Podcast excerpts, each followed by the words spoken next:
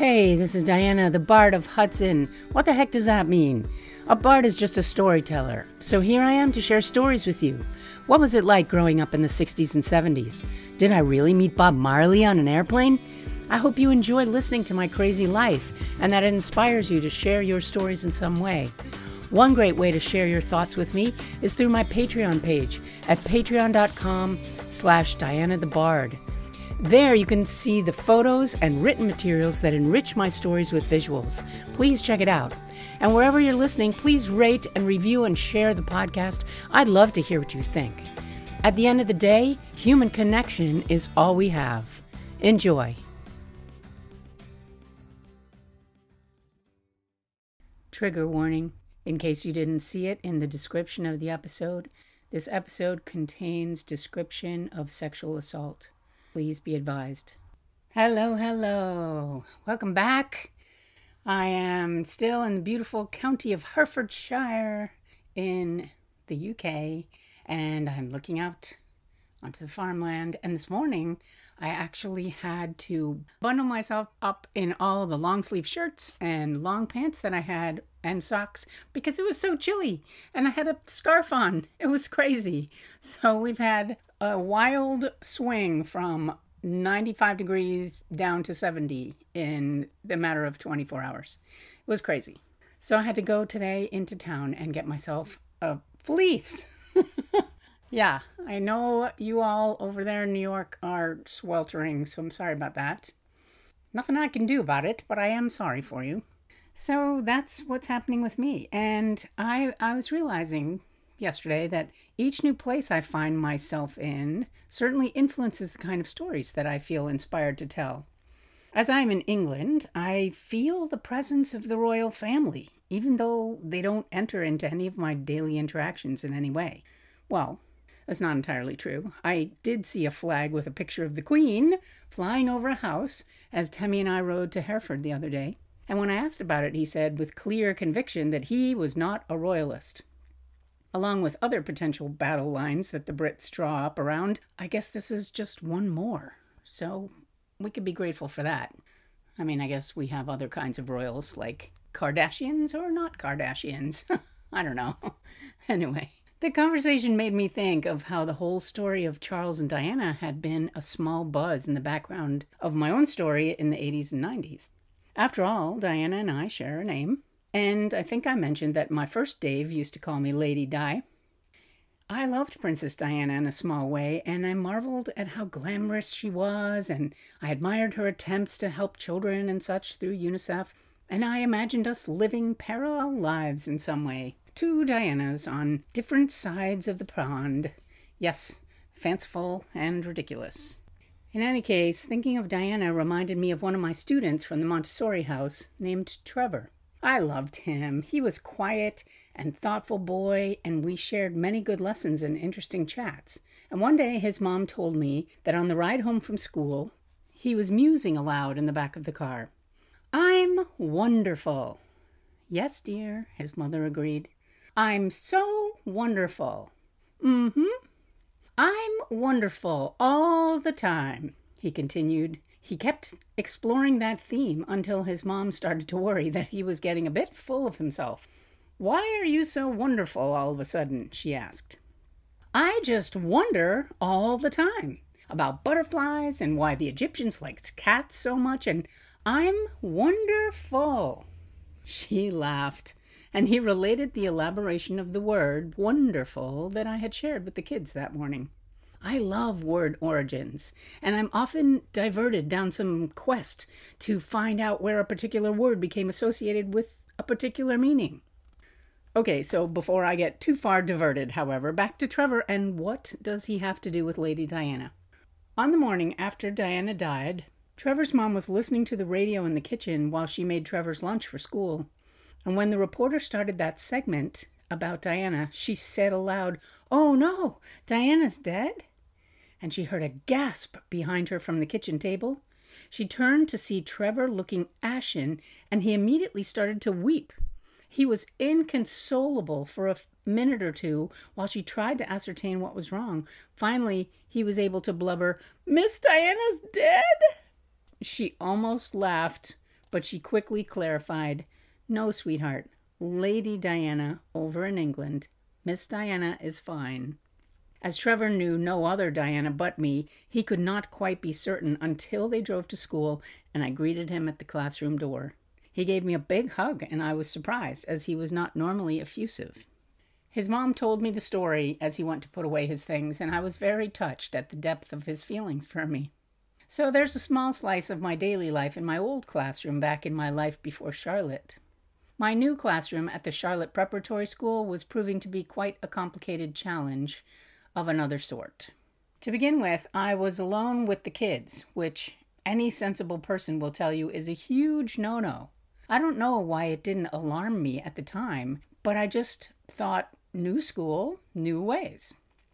I realized that I would have to structure my class time in order to allow myself time to observe the kids, as I had been taught. That was one challenge. And then I was slowly realizing that the four-year-olds who'd come to my class from some other classroom the year previous did not seem to have the same fundamental training in basics, such as respect for the space, for each other, and for me. I needed to summon all my patience and zen and resolve to start from square one with all of them, without the ability to rely on the older kids to model the behavior that would help our classroom function smoothly and peacefully. A Montessori classroom in its purest manifestation should be a haven of calm and peaceful learning for everyone in it, the teacher being every bit as much of a student as anyone else. I always thought I learned so much more about math in the Montessori classroom where I taught. It made so much more sense.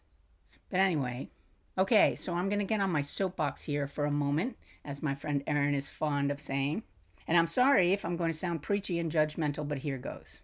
Young children need to be able to hear their own inner voice that guides them to learn what they most need to learn at any given time. We can offer them options, and then we should let them follow their impulses. The prodding of their soul, their spirit, their winty. That's in episode one hundred if you don't know what that is. If their environment is chaotic, they will not have the space they need to listen and choose and trust themselves. This makes for anxiety. We need to strive to give little ones a peaceful and purposeful start so they know in their core that they have their own path and that they can trust their own inner compass.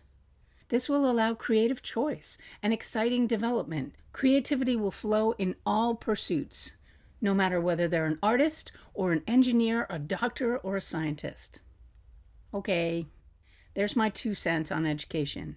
And unfortunately, the new school where I was now teaching did not want to hear my concerns. I became an upstart maverick as I began to realize that up and down the hallways, all of the other classrooms were noisy and erupting with wails now and again. I shut my classroom door and tried to carry on with my own plans. In my classroom, I modeled patience, quiet, and respect.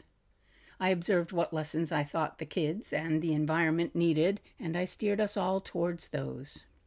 One day in the cafeteria, the kids and I noticed how dirty the chairs were, with sticky goo having been skipped over in the cursory cleanings they might get now and again. I put together a chair washing exercise, wherein a student could wash an individual chair in our classroom after they had carried it in from the cafeteria, which was right next door. They could do this at a special washing station. And then, when it was dry, they returned it to the cafeteria with a small sticker on the underneath so that they could know that that one was finished. My students started looking for their clean chairs when they went in for lunch. They took pride in their work and they showed the other kids, who then asked for chair washing work in their classroom. That didn't go over well, because now I was creating more work for the other teachers. I was vastly out of place. I also saw that this community of children contained some other problems. One day I noticed that one of my four-year-old boys had taken to lying underneath the desks to do whatever activity he had chosen. He was not socializing in the same way as he had before. He was nervous and distant. Odder still, I noticed that he was wearing multiple pairs of pants in layers and that he was not so clean on some days. His parents never told me that they were concerned, so I thought I could let it wait until they brought it up. At the end of October, we had Meet the Teacher Night, where I had a short conference with each child's parents. When this boy's parents came in, they were all dressed up like they were going out afterwards, and had just stopped in to say hello. We chatted, and they smiled indulgently as I tried to tell them how their son was getting along. They never said anything about any odd behavior, and I couldn't let it go. So I gently mentioned what I had observed and asked if anything had changed in his friendships outside of school or something like that. They looked at each other and then seemed to slump a bit, as though they were kids caught in a lie. Then they told me a horrific story. They told me that they had sent their son across the street to play with a friend, and that this boy had taken their boy upstairs to the bathroom, stripped him of his clothes, pushed a wooden spoon up his anus, and then drawn all over his genitals with a magic marker. He had threatened the child at scissor point not to move and not to say anything. This child was only two years older than the four-year-old. It was horrific behavior. And obviously the child who inflicted it was also very, very damaged. I sat spellbound and my stomach was churning. It was an awful, awful moment. And I said, well, so what is happening? What's, what are we going to do for him? And they said that they were going to ignore it and let it go because that they felt bad for the child who perpetrated this act as well.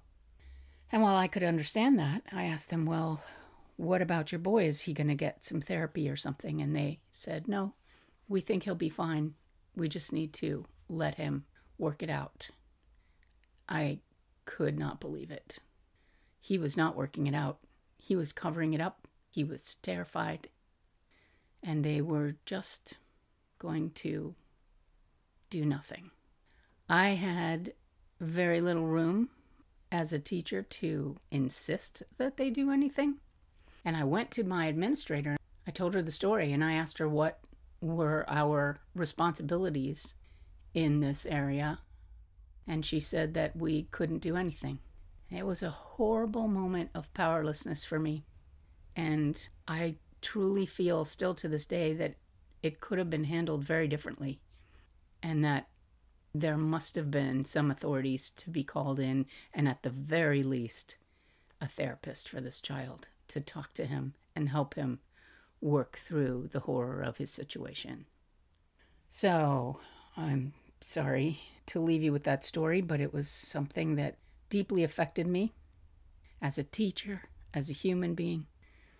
And it was one more factor in a complicated maze of things that was leading me to think that I was really out of place in this new home and this new life, and that I had to do something about it, something big. So I'll let you know how that something unfolds as the next few episodes unfold too. Thank you for taking this journey with me, and I'll talk to you next time. Bye. Thanks for listening. If you'd like to connect, you can find me on Instagram at Diana the Bard or on Facebook at Diana Green. And check out my Patreon page at patreon.com slash Diana the Bard for photos and other fun additions. And if you're enjoying the podcast, please subscribe, share, rate, and review wherever you're listening. It makes a world of difference and helps others to find the show. I'd really appreciate it. Thanks so much. Bye.